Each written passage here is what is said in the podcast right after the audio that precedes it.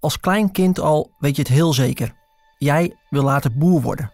En dat lukt nog ook. Je leeft je eigen droom. Totdat een hele serie branden die droom vernietigt. Honderden runderen sterven, van jouw gedroomde bedrijf blijft helemaal niks over. En tot overmaat van ramp denken steeds meer mensen dat jij de branden hebt gesticht. Zelfs de politie gaat uit van jou als enige mogelijke brandstichter. Was je zelf echt betrokken bij het vuur? Of draait alles om iemand die dichtbij je staat? Dicht op het vuur is vanaf 24 maart te beluisteren via ad.nl en je favoriete podcast-app.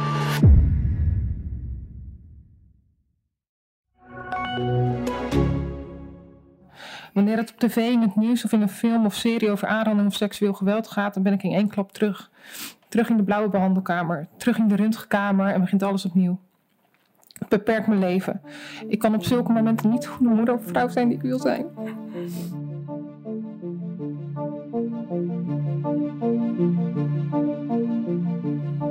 Als je er nog steeds iedere dag kapot aan gaat, dat je bijna negen jaar geleden bent aangerand op de werkvloer, laat je het dan rusten?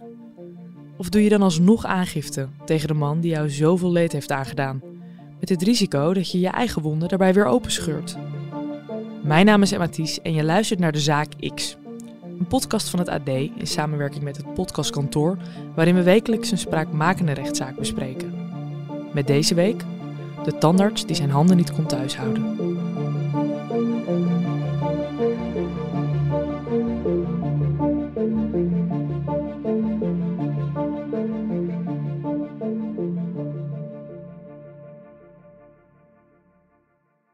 De rechtbank Den Haag behandelt vandaag een oude zaak, maar in een actueel thema.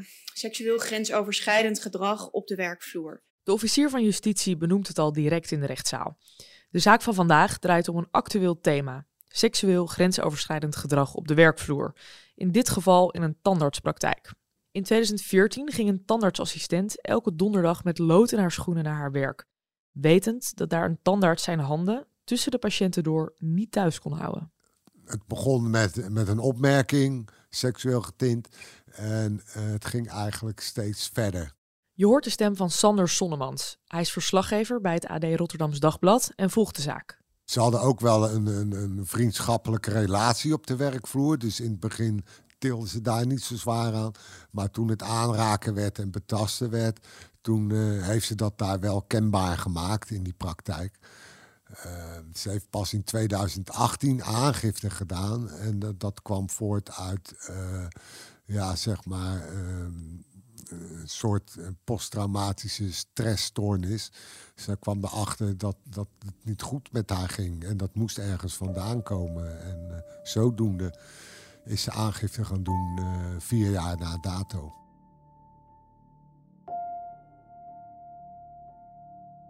Je moet je voorstellen dat ze donderdags naar de werk ging en zich eigenlijk afvroeg: wat staat mij nu weer te wachten? Angst.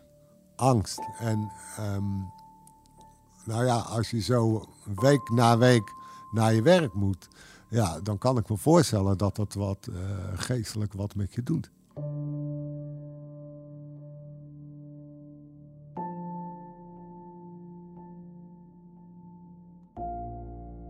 Hoe lang werkten zowel de tandarts als de assistenten daar al? Ik begreep dat zij al wel lang daar betrokken was hè, bij die praktijk. Ik dacht dat zij als op 16-jarige leeftijd daar al binnenkwam.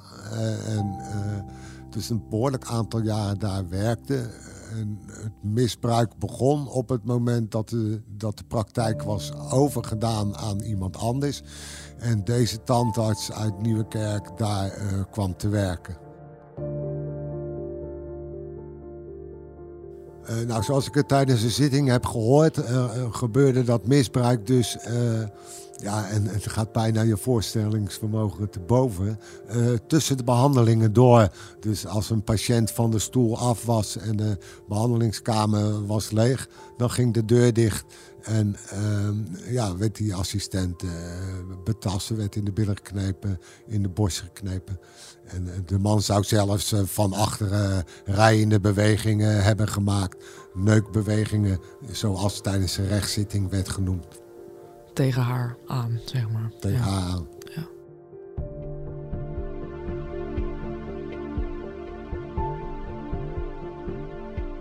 Als de aanrakingen en opmerkingen de assistenten na vijf maanden te veel worden, besluit ze hiermee naar een collega-assistent te stappen en haar verhaal te delen. Dat gesprek maakt veel indruk op de collega en zal later in de rechtszaak van groot belang zijn. En dat zij zag dat ze daardoor geëmotioneerd was.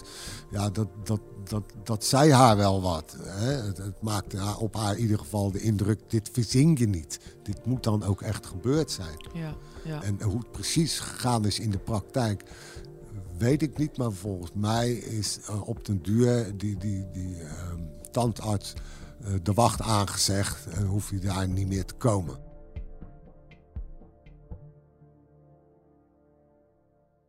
Wat is het verhaal van de tandarts zelf? Het verhaal van de tandarts is dat um, hij ontkent het meeste. Uh, maar hij gaf in de rechtszaak toe dat hij, zegt, hij gaf toe dat hij haar wel een paar keer een tik op de billen had gegeven. Maar dat had geen seksuele achtergrond, geen seksuele bedoeling. Dat was een soort van speelsigheid, zei hij. Die, die in, in die relationele werksfeer wel zou kunnen, dacht hij.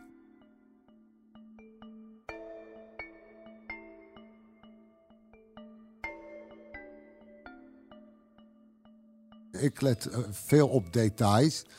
Uh, maar hij was onopvallend. Dus er was niet iets waarvan je zegt. Uh, nou, daardoor werd mijn, werd mijn oog naar hem getrokken. Uh, spijkerbroek, trui en uh, geen bijzonder kapsel, geen opsmuk. Ja. Eigenlijk een doodgewoon man. Ja. Misschien wel een hardwerkende tandarts. Ja. Die dan zijn handjes niet thuis heeft kunnen houden.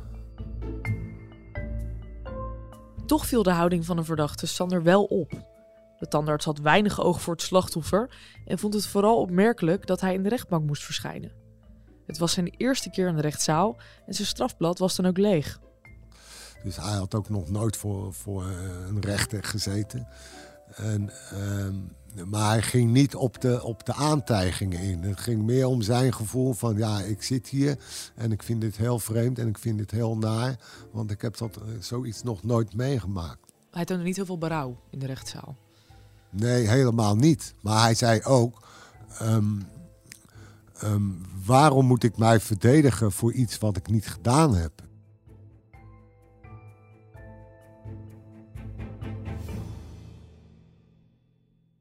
De tandarts uit Nieuwekerk aan de IJssel was ten tijde van zijn werkende praktijk 30 jaar oud. Nu moet hij, bijna negen jaar later, in de rechtbank verschijnen. Waar hij overigens niet in zijn eentje kwam opdagen.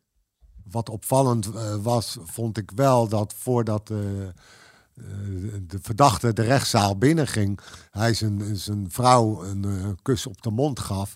En die vrouw bleef achter in de hal van, van de rechtbank in Den Haag. Die ging niet mee naar binnen? Die ging niet mee naar binnen. En ja, wat ze daar voor afspraken over hebben gemaakt, weet ik niet. Maar dat vond ik wel opvallend. Ja, ja. Misschien wilde hij niet dat zijn vrouw zou horen wat er allemaal gespeeld heeft. En wat er volgens het slachtoffer allemaal gespeeld heeft, werd in de rechtbank tot in detail verteld door onder andere de assistenten zelf. De tandarts heeft ons geen toestemming gegeven om zijn stem op te nemen voor deze podcast. De assistente gaf die toestemming wel. Tijdens haar slachtofferverklaring, die je nu gaat horen, begint ze bij het begin. Over hoe ze de tandarts leerde kennen, over dat er een fijne sfeer in de praktijk hing en dat er goede gesprekken gevoerd konden worden. Het zorgde voor een vriendschappelijke band op de werkvloer. Toen kwam het moment dat mijn fijne leventje een wending nam. Heel geleidelijk aan grenzen over. In eerste instantie per ongeluk en deed hij het lacherig over. Onder het mom kan gebeuren wanneer hij per ongeluk mijn borst aantikte.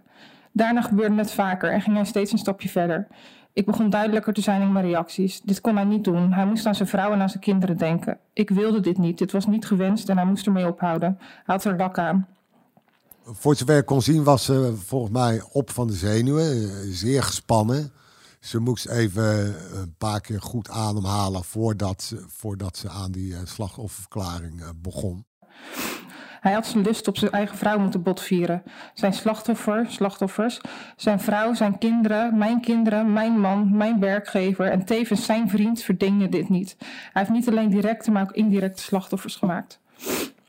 In alles komt het terug. Het letsel, de daad, het leed. Hij leest zijn leven alsof het nooit gebeurd is. Hij is de vrolijke, betrokken vader, terwijl ik de eerste jaren van mijn meiden niet eens bewust heb mee kunnen maken door wat hij mij heeft aangedaan. Ik, ik heb van de in mijn geheugen, omdat ik toen kampte met de PTSS. En in plaats van te genieten van mijn baby, was ik bezig met EMDR. Was ik in de weer met psychologen en intensieve gesprekken om alles proberen te verwerken. Mijn huwelijk stond onder grote spanning, omdat ik zo onder spanning stond. Mijn kinderen hadden een moeder die geen leuke dingen met ze kon doen, omdat het al een strijd was om de dag überhaupt door te komen. Lag ik me s'nachts af te vragen of, het leven, of ik het leven en de pijn wel aankon. Was ik bang voor mijn eigen gedachten en pijn, terwijl hij alles, uh, terwijl alles wat hij me heeft aangedaan constant als een filmpje voor mijn ogen afspeelde. Hij heeft met zijn daad zoveel ontnomen. Zoveel jaren Denk je dat er bij haar ook een soort gevoel was van ik wil dat verhaal doen. Ik wil het verhaal laten horen aan de, aan de buitenwereld, ook misschien in die rechtszaal. Um, ja, omdat, um, omdat haar dingen zijn overkomen, um, weliswaar in 2014, maar nu eigenlijk nog actueel zijn voor dat, voor dat uh, grensoverschrijdend gedrag. De officier van justitie zei, die betitelde deze zaak als een oude zaak met een actueel thema. En dat is ook waar, waarom die vrouw haar stem wilde laten horen. Uh, want, want nou ja, zie wat mij is overkomen en wat het met mij gedaan heeft.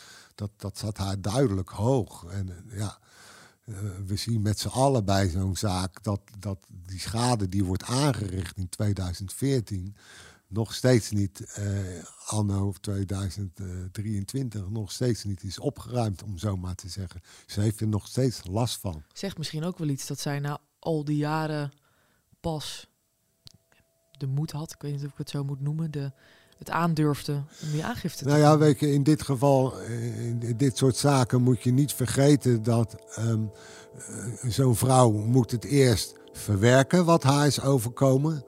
Uh, die komt dan bij gedragsdeskundigen terecht, psycholoog, psychiater. Uh, die praat erover. En ik kan me zo voorstellen, als je dat dan allemaal op een rijtje hebt en een plek hebt gegeven en uh, thuis, uh, in de thuissituatie uh, de boel weer op de rit hebt, zeg maar. En dan een rechtszaak komt als je aangifte doet, dan, dan gaat het hele riedeltje weer van vooraf aan beginnen. En ja, ja volgens mij is het daardoor ook dat veel verdacht of veel slachtoffers het maar laten. Maar ja. deze vrouw heeft de kracht uh, gevonden om het wel te doen. Bij de aangifte werd ik al gewaarschuwd dat het een lang en zwaar proces zou worden. Ze hebben geen woord te veel gezegd. Het is zwaar en het is slopend. Het maakt me kapot, het ontwricht mijn gezin. Maar moet stoppen. Hij kan er niet zomaar mee wegkomen. Hij kan niet nog meer slachtoffers maken omdat hij zich onschendbaar voelt. Dit is mijn laatste nee. Nee. Je slachtoffers willen dit niet. We zijn niet vereerd. We genieten er niet van. Je bent niet een of andere god die iedereen bidt. Hou, er, hou ermee op. Nee is en blijft nee.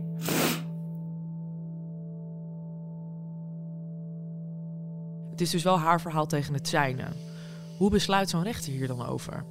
Het is ook lang geleden natuurlijk. Ja, maar de, de, de rechter heeft natuurlijk het dossier uh, tot zich genomen. En daarin zat een verklaring van een getuige. Iets wat erg belangrijk kan zijn in zaken rondom seksueel grensoverschrijdend gedrag. Door de verklaring van haar collega, die ze destijds over de aanrakingen en de opmerkingen vertelde, was het toch ineens meer dan alleen haar woord tegen het zijne. Daarnaast werkte de houding van de verdachte tijdens de zitting ook niet bepaald in zijn voordeel bij de rechter. Uh, ze heeft gezien dat hij geen emotie toont. Ze heeft uh, gezien dat hij op geen enkele manier uh, dan voor die tikken op de billen die hij zou hebben gegeven ter zitting zijn excuus aanbiedt. Helemaal niet. Vaak zie je nog wel in zo'n zitting dat een verdachte zegt: Ja, dit heb ik wel gedaan en ik heb er spijt van en daar wil ik mijn excuus voor aanbieden.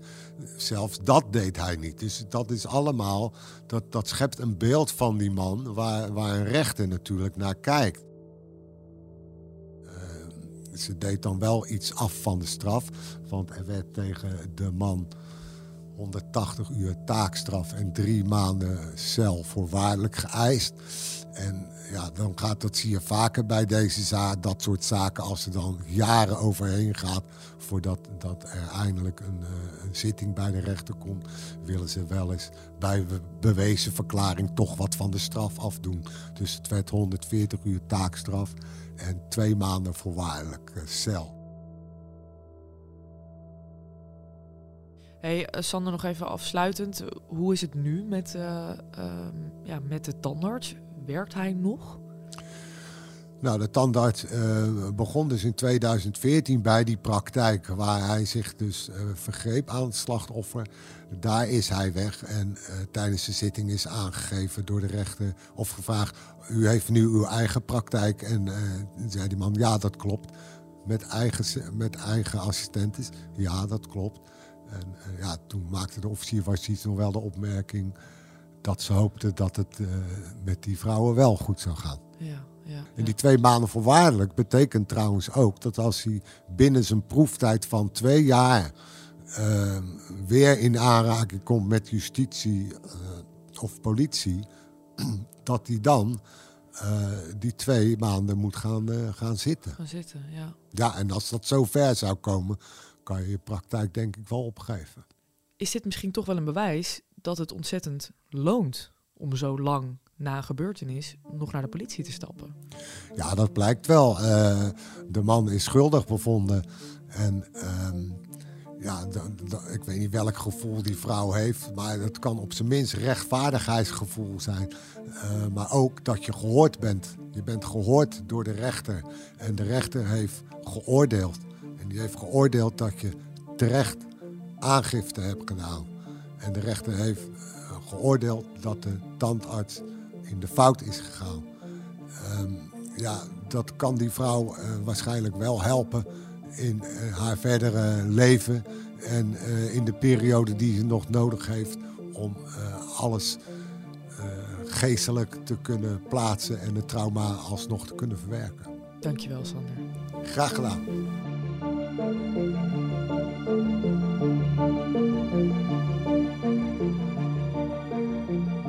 De Zaak X is een wekelijkse podcast van het AD en werd deze aflevering gepresenteerd door mij, Emma Ties. Aan deze podcast hebben meegewerkt David Achter de Molen van het podcastkantoor, Sanne Beijer, Joost de Kleuver, Lotte van der Velde en Thomas Brouwer. Als je meer details wil lezen over deze zaak, kijk dan op ad.nl slash dezaakx. Vond je dit een goed verhaal? Laat dan vooral even een review achter, zodat we beter vindbaar worden voor nieuwe luisteraars. En wil je ook de volgende aflevering niet missen? Abonneer je dan op dit kanaal.